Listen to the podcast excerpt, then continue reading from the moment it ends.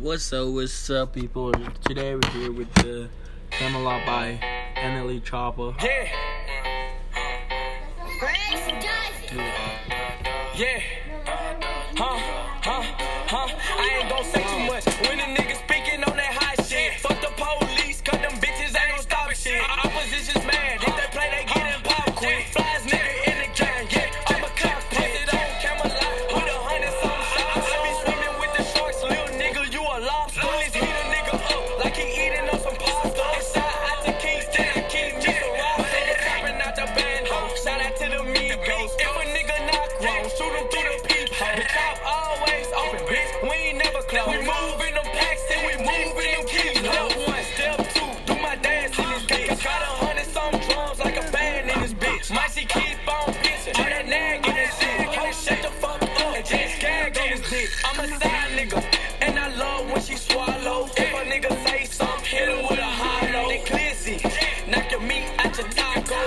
On these bitches, they call me Johnny Bravo. School of hard knocks, let me take you to class. My bitch is real skinny, but she got a lot of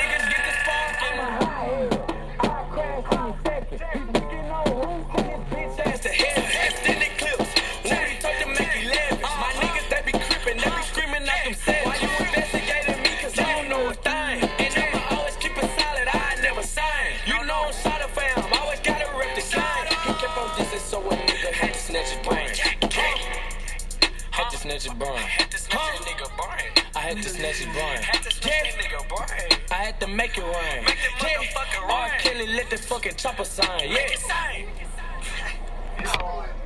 That's all my people, you know. This is the um, today's uh, news.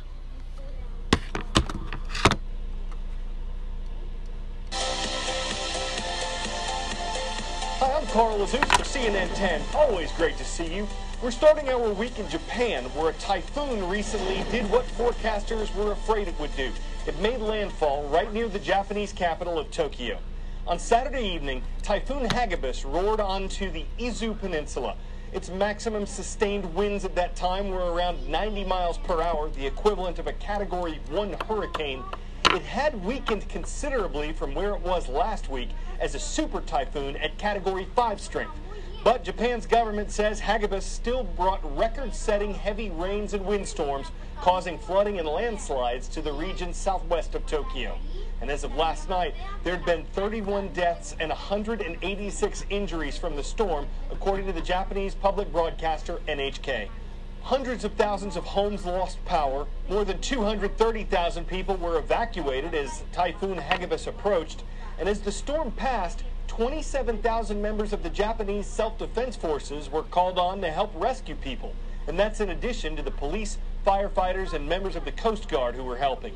Hundreds of flights were canceled. So were several matches in the Rugby World Cup, which is in Japan this year. Officials said that had to be done to keep players and fans safe.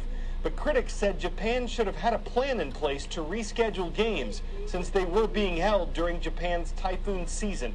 The nation's government expected Typhoon Hagibis to be the worst storm to hit Tokyo since one struck there in 1958 and killed more than 1,000 people. 10 second trivia.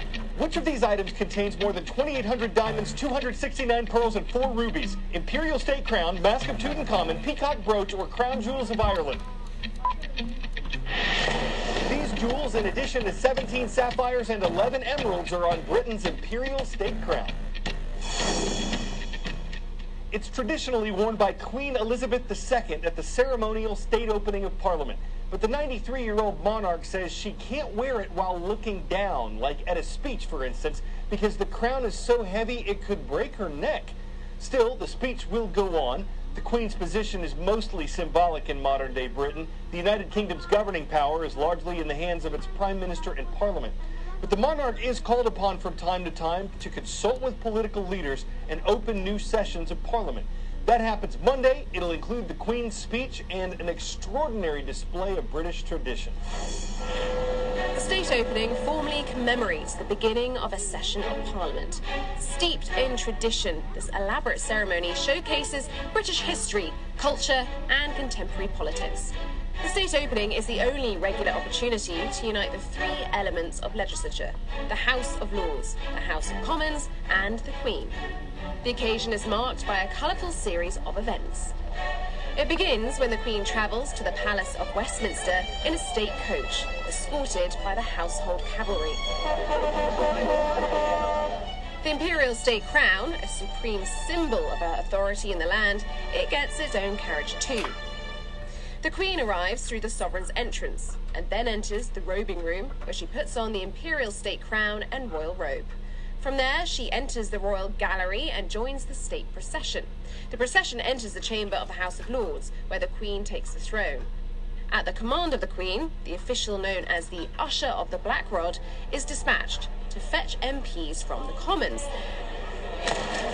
The door of the Commons is slammed in the usher's face, who then has to knock on the door three times to be allowed in.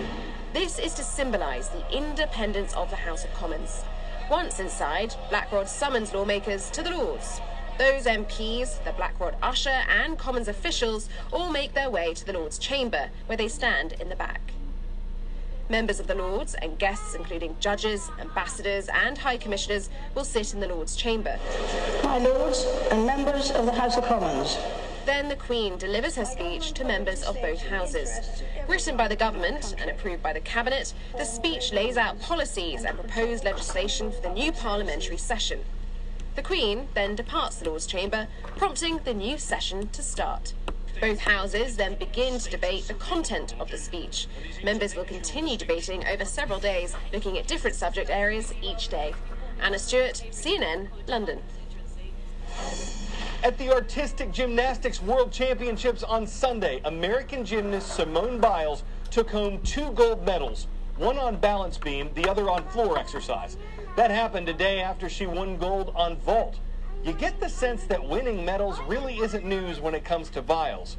What is, is the fact that she just became the new record holder of World Championship medals. Biles now has 25. The previous record, set by Vitaly Scherbo of Belarus, was 23. Biles hasn't won every event she's competed in. She finished fifth in the uneven bars on Saturday. But as she prepares for what she calls her last Olympics, Biles is already carrying history on her shoulders. Simone Biles is arguably the greatest gymnast of all time.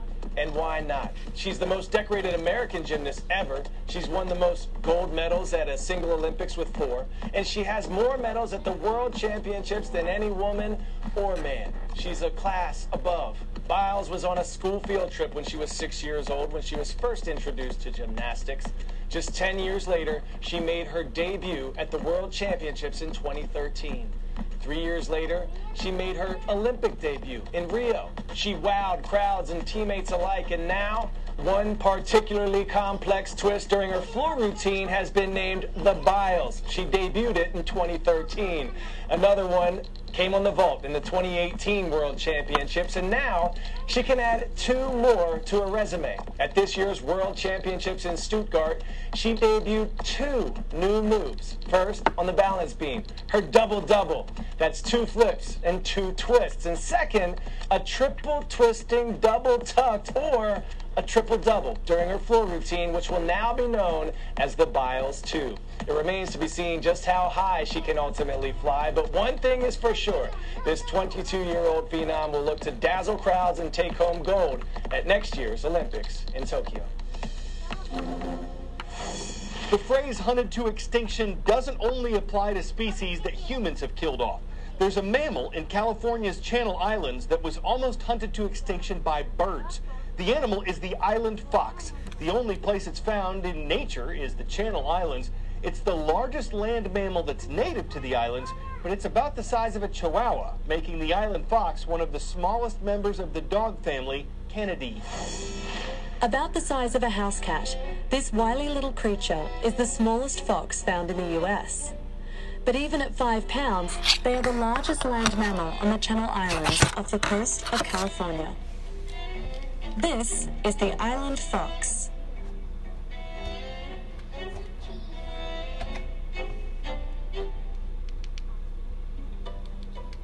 Island foxes are descendants of mainland grey foxes, but have grown smaller over thousands of years to adapt to the limited resources of their island homes. In recent years, a chain of events caused these little foxes to be federally listed as endangered. Bald eagles once lived harmoniously with the island fox, never considering them as food. But then, the less forgiving golden eagles arrived in the Channel Islands and began preying upon the island fox, hunting them to near extinction.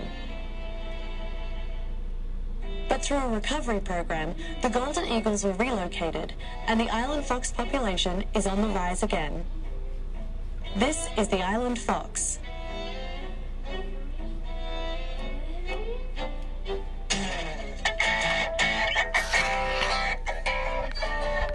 A stealthy lion sneak attack gets a 10 out of 10, but don't worry, we're not going to show you something getting eaten. Unless you count a snippet of fur, maybe, from Mama Lion's back. She's watching two of her cubs amble in straw at the Scottish Zoo when, bam, the third baby, the troublemaker, takes a bite. Thankfully, Mama doesn't overreact or take revenge, because if she had and we had told you the video wasn't violence, well, we would have been lying or at least kidding around. Our critics would have pounced. Sometimes they do that just because. But I'll agree there's something horrible about a sneak attack. It's just a main thing to do. I'm Carl Azuz, and that is CNN.